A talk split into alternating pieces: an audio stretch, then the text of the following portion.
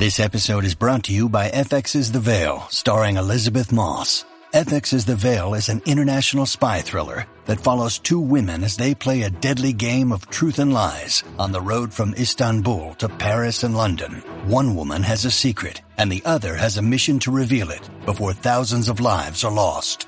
FX's The Veil, now streaming, only on Hulu.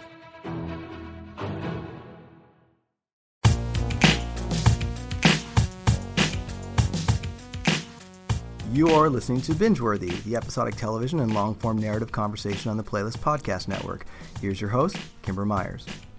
Welcome, Playlist Nation, to the inaugural episode of Bingeworthy. We're really excited to expand into television now uh, with peak TV and binge watching ruling our lives when we're not at the theater. And the cultural narrative is really just turning toward the small screen. Today, my guest is our editor in chief, Rodrigo Perez. Welcome, Rodrigo. Well, thanks. Thanks for having me. Thanks for coming. So, what have you been watching lately? Um, what I've been watching, I've been watching, um, trying to watch The Get Down, Baz Luhrmann's uh, Bronx Boogie Down, um, beginning of uh, nascent days of hip hop and disco. Trying um, trying because it's a little bit trying. The Yeah. show. Um, I've been watching *Halt and Catch Fire*. I've been watching uh, *Stranger Things*, or I have watched *Stranger Things*. I've done that. And uh, just as a little side thing off to the uh, off to the to the left, maybe, which is not really television, but it is, is I've been watching the Decalogue or rewatching the Decalogue, which is Christoph Kieslowski's ten part. It's what I love about it is his ten part series. It's a uh, it was made for television, so it is a television series.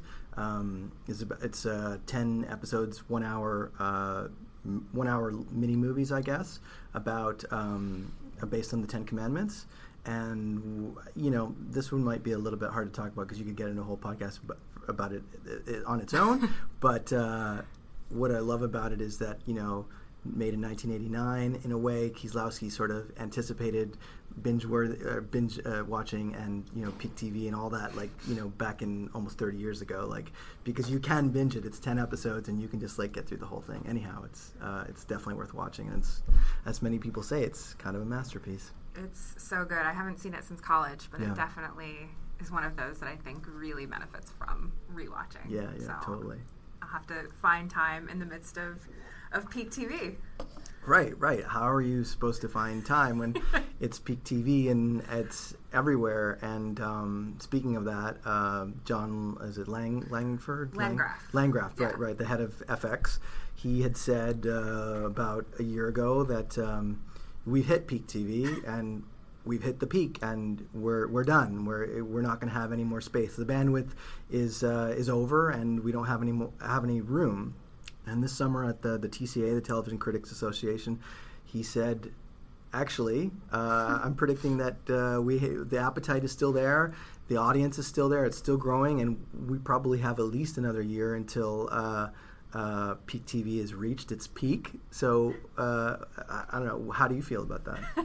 Um, terrified. I feel like this mounting panic because even now I, I think about my uh, my watch list on, on Netflix and the just numerous hours on my DVR, and I probably watch more TV than the average person. I still don't know how I'm going to to catch up, but yeah, I thought he had great insight a year ago, and hearing him kind of really emphasize that this year and just that it's going to continue from Netflix in particular. He really laid into Netflix with Really? their like I think he said they have 70 originals, which is insane.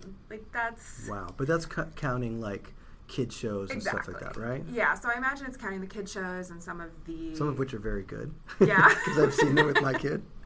Puffin Rock, big ups to Puffin Rock. I will have to uh, to check that out next time I'm, I'm babysitting somebody's good, kids, that's good. so I can distract them a little Yeah. bit. Um, yeah, so just a huge number of originals, and even if you were to just watch Netflix shows, I don't know how you have time to do that. And I think that's why. I mean, I waited a little bit on Stranger Things, but ended up falling pretty hard and, and fast when it really took off. But Into yeah. the K hole, the Yeah. Hole of Stranger Things. yeah, that was one I definitely binged in like I think only two increments, which for me is is a lot. So Stranger Things is one that, like, you know, obviously it's dominated the, the cultural conversation this this summer. Mm-hmm. It's like, in many ways, uh, outweighed the the the, the cinematic uh, film conversation this summer. It's been this like massive phenomenon. It was like nobody knew who the Duffer Brothers were. now they're like now they're you know the next young Spielbergs who are going to have they're doing a season two. It was just recently announced. Um, they're probably after that they're going to have like you know the the world is their oyster and they're going to have every option to do anything they want. Um, it's it's amazing to see people just like bang and like they're on the scene and they're like they're part of things now. You know like they are um, they're they're TV people. They're they're established. They're like ones to watch now. Um, so that's pretty amazing. Um, and of course, uh, Stranger Things. Stranger Things is one of those things that I was like, uh, one of those shows that I was like, oh, I think it's good, you know. And then I got really, really sucked in it, and and and it's like, it's not perfect, but it's really, really watchable. Like it's really easy to get sucked into that K hole because yeah. it's really enjoyable.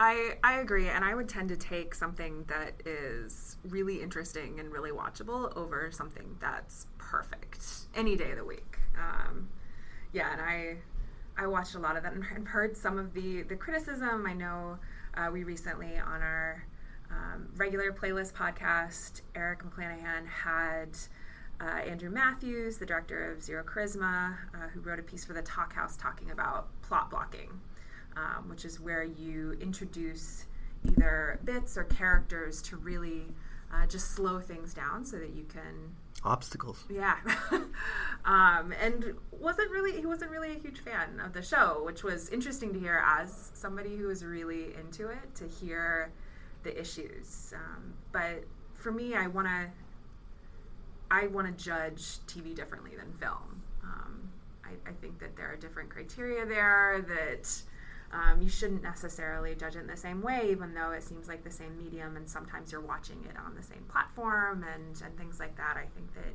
they can be looked at in different ways, even though there's a lot of overlap in terms of talent and viewing methods, etc. Yeah, like a lot of obviously a lot of filmmakers.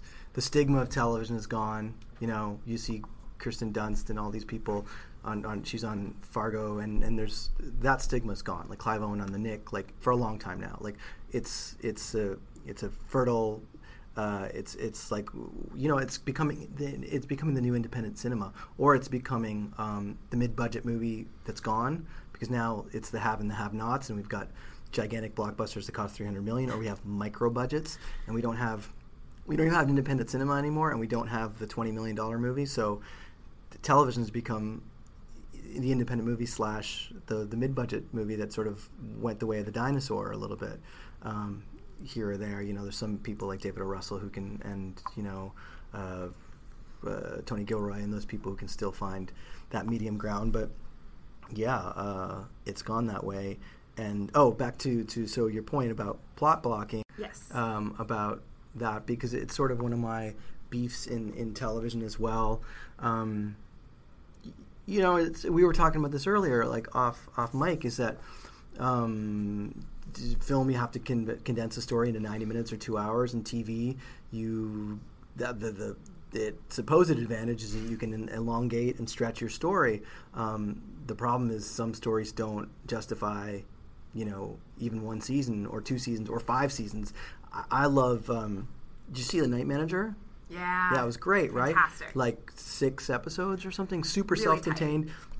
You know, uh, it's funny American audiences go, "Oh yeah, that's great," but like in the UK and Europe, they do that all the time, and they'll do like a mini series with three episodes, and they'll do things, and it's really tight, really economic, and that stuff's awesome. I want to see more of that. I want to see less taken expanding because that's where you get into plot blocking. You have this this narrative that doesn't justify even in a, one season, and then you have to include obstacle, obstacle. I used to call it um, uh, before that term came out. I used to call it like sort of like like chess moves, like lateral chess moves, because yeah. I used to like I was a big fan of Boardwalk Empire for a certain period of time, and then it really got frustrating because, like for example, that show was like introduce a new villain, that that, and then episode eight and nine, the fi- final ones, or whatever number it was, ten and eleven, are like where things actually happen, and it's sort of like Game of Thrones too, like those last two episodes of Game of Thrones where like everything really happens, and in the middle is like slow moving narrative, lateral chess moves, like you know. And so it was like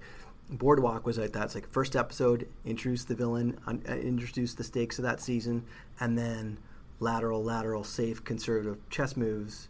And then at the last two episodes, bang, bang, going for the, you know, going for your checkmate, going for the queen, and like really going for it.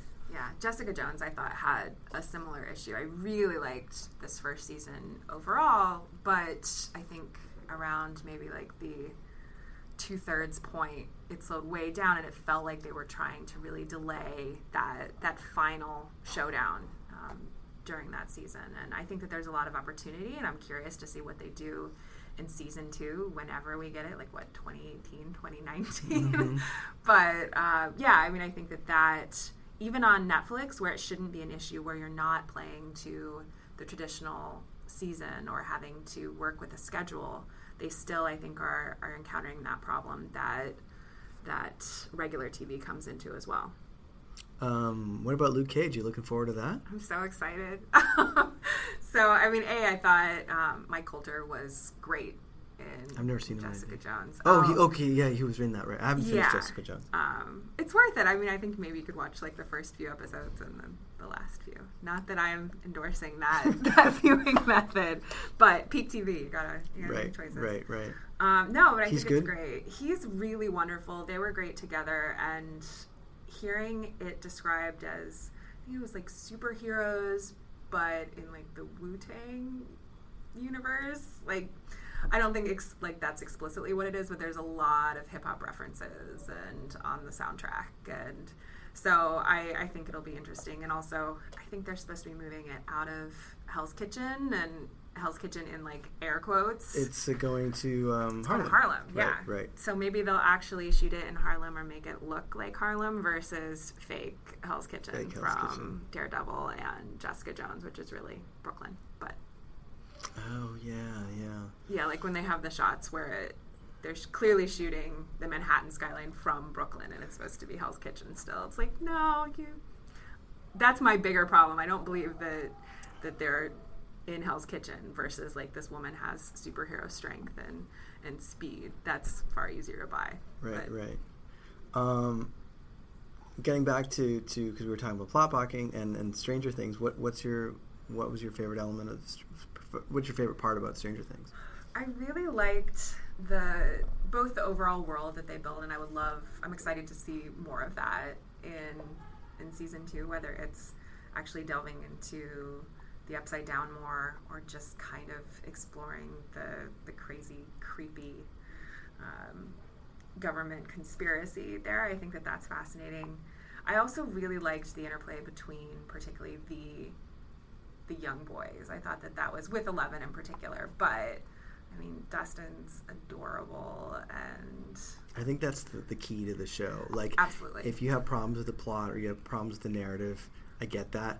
But those kids are so endearing and so They're charming, so and their interactions are so great. It, that's the part that like it makes you forgive everything. And also, I want to adopt Eleven because she's amazing, and like I, that kid's like, she's gonna be a star, man. Oh yeah. my god. It's amazing. Like they did such a great job with casting on that show, and casting kids is really tough because so many shows and movies don't get it right, and yeah. it it messes with I think the entire the entire film when you have these kids that don't feel realistic or feel like they're trying too hard or lack energy, and it's tough too as a critic. I, I never really want to like lay into the kid, kids. Right. Yeah, I mean they're still still young, and but it really can ruin that whole experience. I'm slightly bummed by the fact that there's a season two.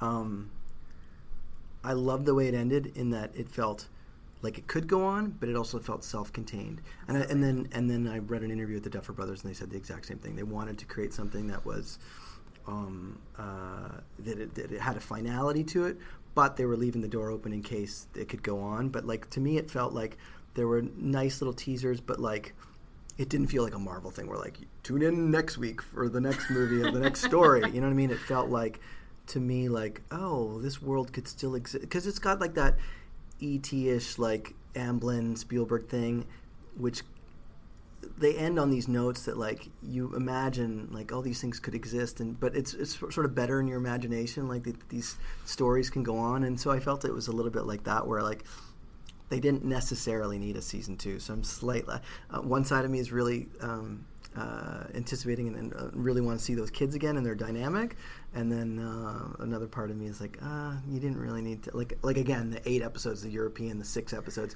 I kind of love that I just want if I had my way, I, like almost all shows would be like that, or at least each season. Mm-hmm. If you're gonna, if you have to do more seasons, you really have to stretch out your thing. I'd love each season to be about like six episodes. Would you have preferred them to take the anthology route for Stranger Things, or Yeah, I think Yeah. that would have been a good idea. Yeah, the anthology route's a, a pretty interesting um, way to do television. Yeah, I mean, I really like it on Fargo. I'm a little less enamored of it on uh, American Horror Story, but I Mm. don't know if that's so much the anthology as I'm just done with the show. Right, But- right. I've never seen it, and it looks like it's too. It looks like it's too cheeseball for me. It um, it's at once cheeseball and incredibly disturbing. So, Huh. and it was ultimately the uh, the disturbing bits that You know what's going to be anthology, which is really interesting. I haven't seen uh, season two of, of Fargo, but I saw season one and enjoyed it. Um, I hear season two lets go of like the Coen brothers and the references, and then becomes its own thing and has its more of its own identity, which I'm looking forward to because I that's the sort of the parts I'm like it's not necessary. You Yeah. don't need to like have the winky wink like Coen brothers thing. Um, but uh, um, yeah, like the Knick is going to be anthology Yeah. because they did two epi- two seasons of that and that ended. And from what I understand, they're totally blowing it up and redoing it. It's going to be a different cast. It's going to be a whole different thing. Um, and then they're also doing that. I didn't expect this, but apparently they're doing that with the girlfriend experience too. Yeah, it's I think the new thing, especially for prestige television, where you have somebody like a Steven Soderbergh um, involved, where it really it gives you the creative freedom to explore a story in six hours, eight hours, etc. Um, but you're not hemmed in by the fact that you're going to have to continue to tell this story for years and years. Yeah, being locked in kind of sucks, right? Yeah. I mean, then you turn into like uh, the the the pre-age of, of television that that was just like you know you turn into the Simpsons where like Homer Simpson's now on space, Yeah. or Homer Simpson's in the jungle, and you just I mean that's for years that's what television was, and it was pretty terrible. Yeah, I mean, as much as when they announced that The Americans was only going to have two more seasons, as sad as I am that I'm only getting like, like 12 episodes or whatever of of that show, I am excited that they have an endpoint to work toward and really trust that uh, Joel Weisberg and Joe Fields will not have to pad at all and will really be able to create a great story that will get those characters where they need to be. The Americans is a show I haven't watched, but my wife watches it, and like, so I get sucked into like just certain episodes because she just like she I just catch an episode Yeah. here and there, and I'm always like, oh god, I really got to watch this show. And everybody says it, you know, everybody says that show's great. Like Ollie's always talking about it, and um, yeah, it's I guess one to catch up on. Um, what what do you think of uh, the Get Down? So I actually just finished it this morning. Oh, really? yeah, Wow. prepping for that uh, for this, which is some fun homework. It's. I think it gets better. How far are you into it? I'm thr three episodes, three or four episodes in, Okay. and it's like I'm I'm almost ready to bail on it, but I think I'm. It's not that long, right? It's no, eight? it's only it's six episodes. Oh, okay. Well, then I can finish that. Yeah, that's not that hard. yeah. It's. I I love Baz Luhrmann, and it's still even in the episodes that aren't directed by him, which I think he only directed the first one. Right. I Um, thought it was. I at first I thought he had directed the whole thing. Yeah, and I'm as much as I love him, I'm glad he didn't, just because that first episode was relentless in its energy, and It's 90 minutes and it feels like three hours. it's so long and it feels longer. Um, yeah, but I I enjoy that world, and that's kind of a nice contrast to things like Stranger Things, where it feels a bit more grounded in reality. Although, I mean, it's still Baz Luhrmann's version. Right. of- I mean, it's really theatrical. oh yeah, and really over the top and yeah i can't i mean i'll, I'll finish it but uh and i like baz luhrmann too like Yeah. jessica jessica kiang hates Baz Luhrmann, and, and we've been going on a lot of that and on just conversations on Slack and stuff. And I almost want her to write a piece on like why I hate Baz Luhrmann because she just like detests him, like everything he does. And I don't love him either, but I there are certain elements that, that he does that I do like. Um, I do like Moulin Rouge. I think it's really good. Um, and I actually even kind of liked elements of Australia. That's something I haven't heard before. yeah, I know, I know. Um, but yeah, Baz is a. I don't know. It's so over the top. But you know what's interesting is like the other directors, like Ed Bianchi, who mm-hmm. did episodes of, I mean, everything. Ed yeah. Bianchi's like a veteran who's done, I believe, The Sopranos. He did Boardwalk Empire. So He's much done. Stuff. I think he might even did, maybe done an episode of Vinyl. Oh, oh poor Vinyl. That's interesting. uh, I, maybe I'm wrong. Maybe I'm yeah. wrong. But um, uh, he's part of that whole like. Um, the post David Chase. Uh, who's the showrunner of uh, Vinyl? Um, Terry. Terry Winter, Terry, yeah, Terence, Terence Winter, and Terence Winter obviously was on Boardwalk, so he's part of that kind of crew. You know, yeah. that's like, and obviously he does everything. But um, I guess my point is, I found it really remarkable how those guys um, really took uh, Luhrmann's impr- Im- imprimatur and, yeah. and, really like it all feels like Luhrmann to me. Um, yeah. And then I'd you know go to the end of an episode and go like, oh, he didn't direct that. yeah, it's always a surprise. I feel like it lacks the like utter freneticness of that first episode, which is good. Um, but yeah, it feels between the intercutting between different locations as well as um, the way that music functions, and that I think in each episode there's a really great musical scene that I'm like, this is this is what I want. I want this energy throughout, but I also don't necessarily want it to be all musical all the time. Right. One of the things I do like about it because I love transitions in in in cinema or in just media, like a good transition is like gold, and uh, they use the subway as a kind of wipe. Yeah. Subway comes by and it's like cut to the next scene. It just it's it's the the, the show's wipe, and but it's it's a it's a clever one. Yeah. So moving on to other period shows, you're watching *Halt and Catch Fire*. Yeah, the 1980s uh, show about sort of the wild, wild, wild, wild west of uh, personal computers and and uh, sort of like as if uh, Steve Jobs and uh, um, Microsoft head, which I'm going, uh, I'm Bill Gates. Bill Gates, thank you. I had a brain fart. Uh, Bill Gates. It's, it's, imagining like that kind of thing of, in the early '80s when they're fighting for dominance, and um, uh, this is season three now, and it's interesting because *Halt and Catch Fire* was.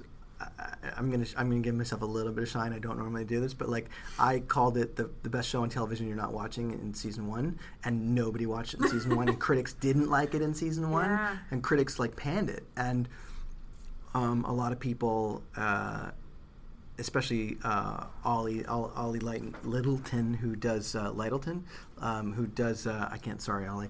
He's always really good at predicting. He watches a lot of television too. A you should have him on the show, and and um, he's really good at predicting what's going to get canned, and and and sort of like he's just like he's on it on top of that kind of thing, and you know. We all thought that *Halt and Catch Fire* was going to get canned. That was it, and it ended in a way, season one, where it blew itself up. So it could have ended. It, it was perfectly kind of um, written in, in this way that's like if it ends here it's fine like you won't be you won't have questions you won't really it, it, it had finality to it but it got picked up and now critics love it and what i find sort of ironic and funny is that um, it's the same show it's not it's not really any different Yeah. and and and people seem to like go oh my god this is a fantastic show now and it's like it was always good and uh, the core thing that's great about it is the cast the cast is terrific um, uh, Lee Pace, um, Scoot uh, McNairy. Is it Scoot or Scout? Scoot. Scoot. It is Scoot. He's great. Um, uh, Mackenzie Davis, who I love. I'm totally in love with her. She's an amazing actress, and she's getting massive work, and she's going to turn into the next Felicity Jones. Like you know, Felicity Yeah. Jones is in Rogue One, and give it a year or two, and Mackenzie Davis is going to have those roles. Um, and Kerry Bichet or Bichet, I don't know how to pronounce her name, Yeah, but they're Bichet. uh, Bichet, yeah, they're all terrific. They're really, really um, uh, compelling uh, actors. And what's really cool about season three is that the the two females have become sort of the leads of the show now. Um, it's sort of twisted because before it was Lee Pace and Scoot, and it was the male thing, and, and now the dynamic has shifted towards the female leads because they're running um, the company Mutiny, which is like sort of the the startup, the the pre pre startup startup of Mm-hmm. the 1980s, and. Uh, I'm only five episodes in because that's all they gave press, but uh, I was a little bit frustrated with it because there was a lot of plot blocking actually. Okay. Um, a lot of like lateral side stuff, and um, you know, it was just getting a little bit aggravating. But as I've said before, like it's hard to review a show. I mean, you only watched half of it. It's like reading half a book, and, and, and someone saying, "Well, well, how's the book?" And it's like, "Well, I haven't finished it yet, so I don't know." Like, and that's unfortunately the the problem of uh, of television for a lot of critics is we don't get the whole thing, and so you have to sort of. That's why I try not to fully review. I try and do a little bit of recap. Uh, We've discussed how it's hard, but but it's it's hard to to put a stamp on. And we talked about this with Daredevil, yeah. right? yeah, that um I think we were only given the first 7 or 8 episodes and with that you miss out on the big mid-season reveal of a returning character, we'll say for anybody that's still behind on on Daredevil. Um, and I think it would have bumped up my review like maybe a letter grade. It I thought improved a lot of the problems that were present in that first half and I I got lambasted in the uh, in the comments section like no other um, review I've written. So that was that was fun. I, Yeah. I liked reading them aloud. I don't don't read the comments. That should be on a T-shirt. Um, but yeah, I agree with you. I didn't I didn't like it as much as you did, but um, certainly it does get better in its Yeah. last half. Hey folks, we're cutting in for a second. There's not just Bingeworthy, our TV podcast. The Playlist Podcast Network also features our mothership, the creatively titled The Playlist Podcast. Playlist podcast editor Eric McClanahan's Adjust Your Tracking, and the Over Under podcast, which talks overrated and underrated movies. You can subscribe to all these podcasts on the Playlist Podcast on iTunes. Yes, we do love that name. They're all there in one place. Please rate us, leave us a comment, and uh, tell a friend. Okay, back to the show. Um, I I will give a shout out because we're here, and it's not really a shout out; it's a shout down. But that whole, um, the whole, the long stairway fight Yes. thing, which uh, you know they're probably going to do that every every season now, which is to me is lame. It's like don't keep trying to re- Yeah. have this cornerstone thing that you always do. And the shout down to that, it was completely animated. Like there's almost I don't even I'm not even sure if Daredevil's a human being in that that thing. It's like 100% animated, and it looks really bad in my opinion. Yeah, especially compared to the first season equivalent, which I thought looked great. And it was shot with actual people. yeah, it looked and felt very real, and we definitely missed out in uh, in season two. And I really hope that they don't try to rectify it in season three because, yeah, you can't can't have too much repetition. Um, So let's switch gears a little bit instead of talking about specific shows and switching to talking about TV taking over film, um, where, like you kind of alluded to at the beginning, where what everybody's been talking about this summer is TV, and they haven't really been talking about a lot of the the big movies or even the smaller movies. Nothing's really caught fire with audiences quite like Stranger Things. right. And so the question is, um, is that because it's a bad year uh, for movies? Which yes, Yeah. but or um, is is television just taking over? Is it because our viewing habits are changing? The way how we digest media is changing. Um, a lot of people are watching uh, media at home or on their iPads, and because you can watch it on your iPad, you probably watch it at home. Or on your computer, or on your any some sort of laptop device, or your iWatch. Where are you going to probably be watching all those things? At home. Yeah, it definitely changes how you watch, what you watch, and how much you watch. Um, it is much easier just to sit on your couch or sit while you're on your commute and watch a show, but I think or a movie. But I think that that really can, for some things, not be the ideal experience. The this is my poor mother watched the piano on her phone. I'm like, that's, that's Oh, that's how you watch the heartbreaking. no, that's not how you watch the piano. Um, yeah, so I think it's. I don't want to sound like a snob or an old person, but I, I do think that there are things that shouldn't be watched in that, especially that small of a format. Absolutely. I mean, I don't. I, I think movies should be seen on the big screen if possible. Absolutely. I mean, it's it's hard to do these days when I mean. It, when you got so much going on and like traveling to a screener, I know boohoo, like everyone's gonna be like, but but I, I think it's a, um, it's becoming a norm. It's that that that it's like a cultural thing. Whether it's uh, dominating movies or not, I don't know. I think it's too premature to say that personally. Um, I mean, I'm certainly moving into television more than I am movies, but that's a, certain, a little bit of circumstances of my life because I got two kids and I got, you know, an eight eight month old child that that's, uh, that takes up a lot of my life. So it's it's easier to watch media at home. Um, but I still feel like it's shifting for everybody. Like you don't have kids and you watch a lot of television. I watch a lot of television. I still watch a lot of movies, but in many ways, the I mean, the experience is still broken at a lot of the big theater chains where you can have disruptive people or the sound mm. balance is off and. Yeah, I can't really go to a public screening. I mean, because I don't want to be a snob, but like when people are talking on their phones, I can't do it. I yeah. get I get upset, and um, so I'll, you know I try and do the, the press screenings, but sometimes I can't make those, so I don't see anything, and then I so I have to end up watching it at home. Like I finally caught up with Midnight Special, and I watched it at home. Yeah, and I think the unfortunate thing too is that it's not even so much just the films that are so beautifully shot that they should be seen on the big screen, but there are other types of films, whether it's comedies or horror movies, that really do well when you have that energy of the other people in the audience. Mm-hmm. That comedies generally aren't as funny when you're watching them at home alone on your couch or you're watching them on the subway with your headphones in and you're that weirdo laughing on yeah that's yeah you're absolutely right the communal experience is probably best in horror and comedy yeah. Steven Soderbergh's The Knick is incredibly cinematic uh, the girlfriend experience by the, the two people that that uh, Soderbergh um, uh, hired Amy um, Seimetz. Am yeah. I pronouncing that right? Amy simons and and uh, Ken. Uh, I'm sorry, I forget his name. uh, he directed uh, Clean Shaven, which is awesome. Oh yeah. Um, God, his name is escaping me. Um, but uh, I mean, that's really cinematic in its own kind of way. I mean, it's it's small scale, but it's still what they do with like you know because it's all in apartments and it's yeah. still like you know it's pretty like almost like chamber drama ish, but they make that as, as, as cinematic as you can. You know, um, I think they do a really good job with it. And then obviously Baz Luhrmann and all these people moving into television, they're they're making it more cinematic because you know fil- they're filmmakers, right? Um, unfortunately, we missed out on.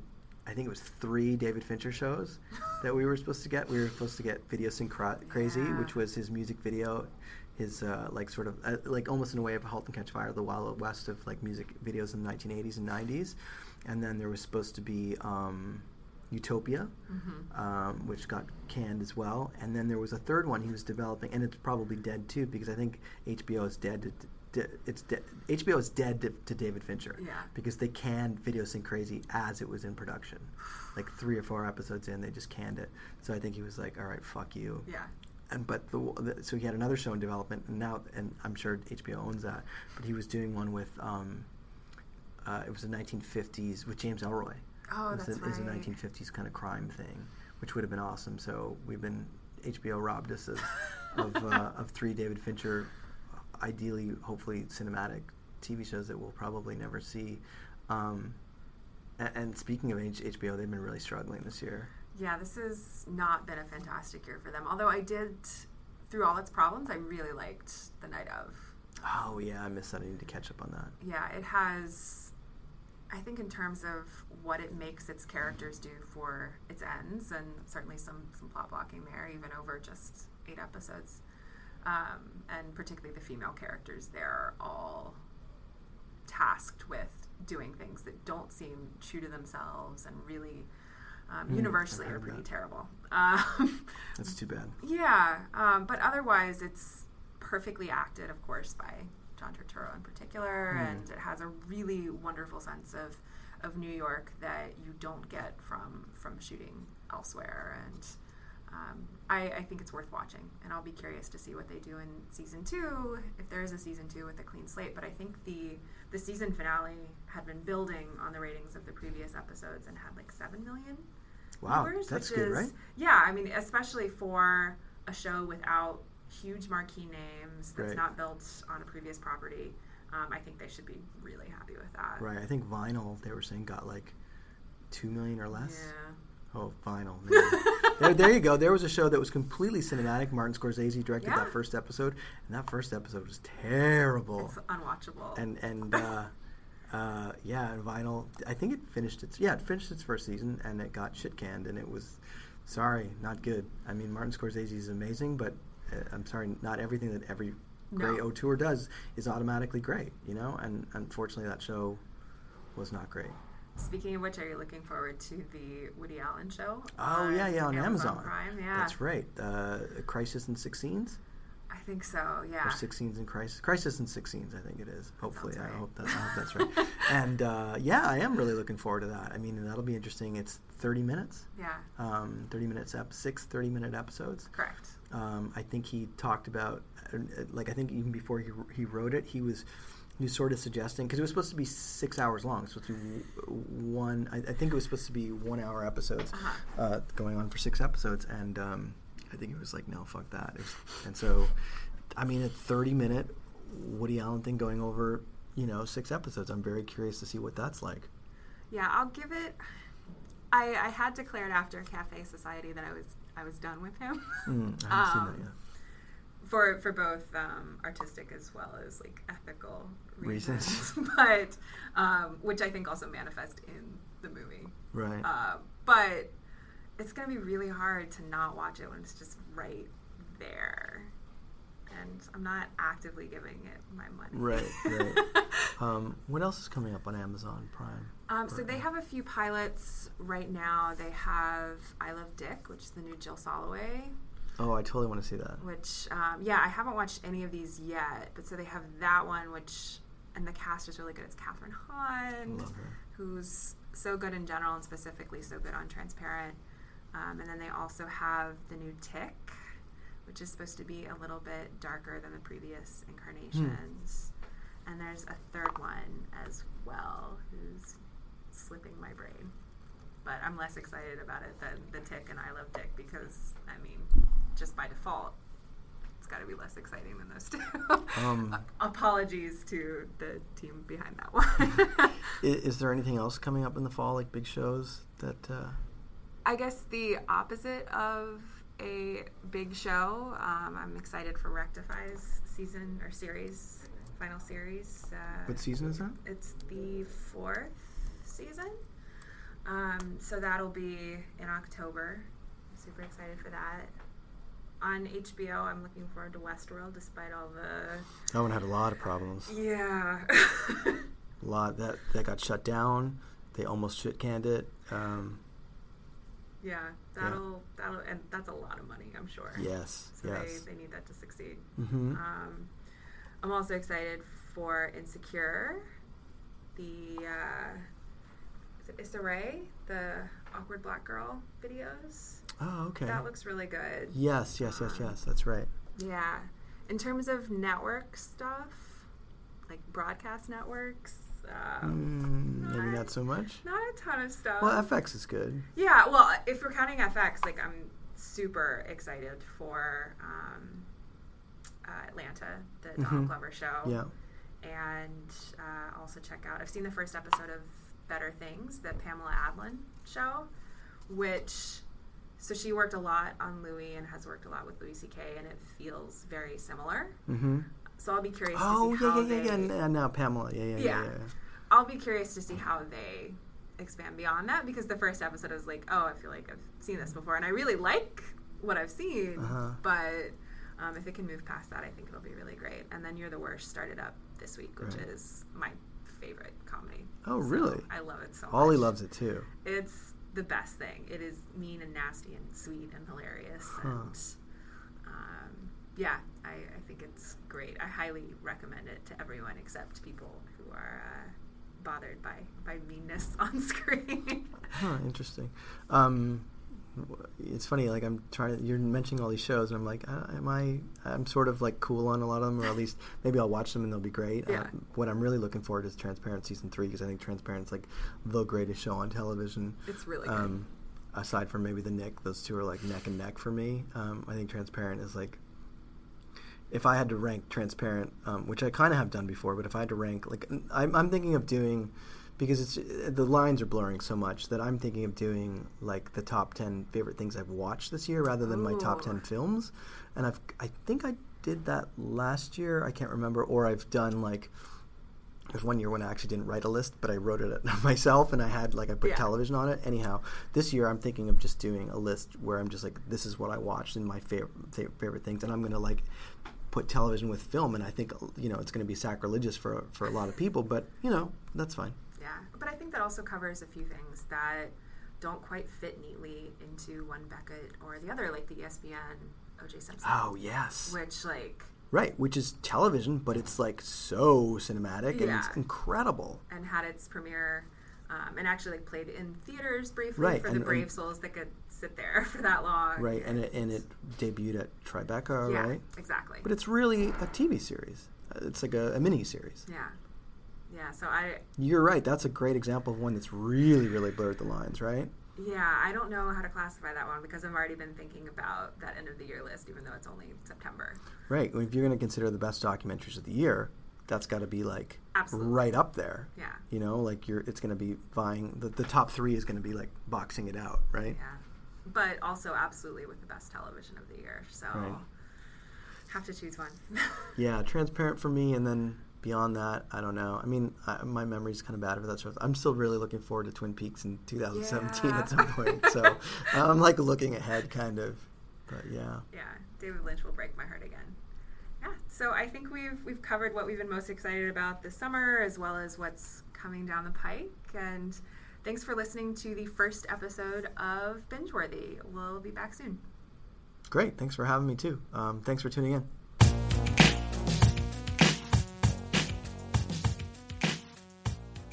Find us on SoundCloud, you can find us on iTunes, and you can also find the podcast posted on our home, theplaylist.net.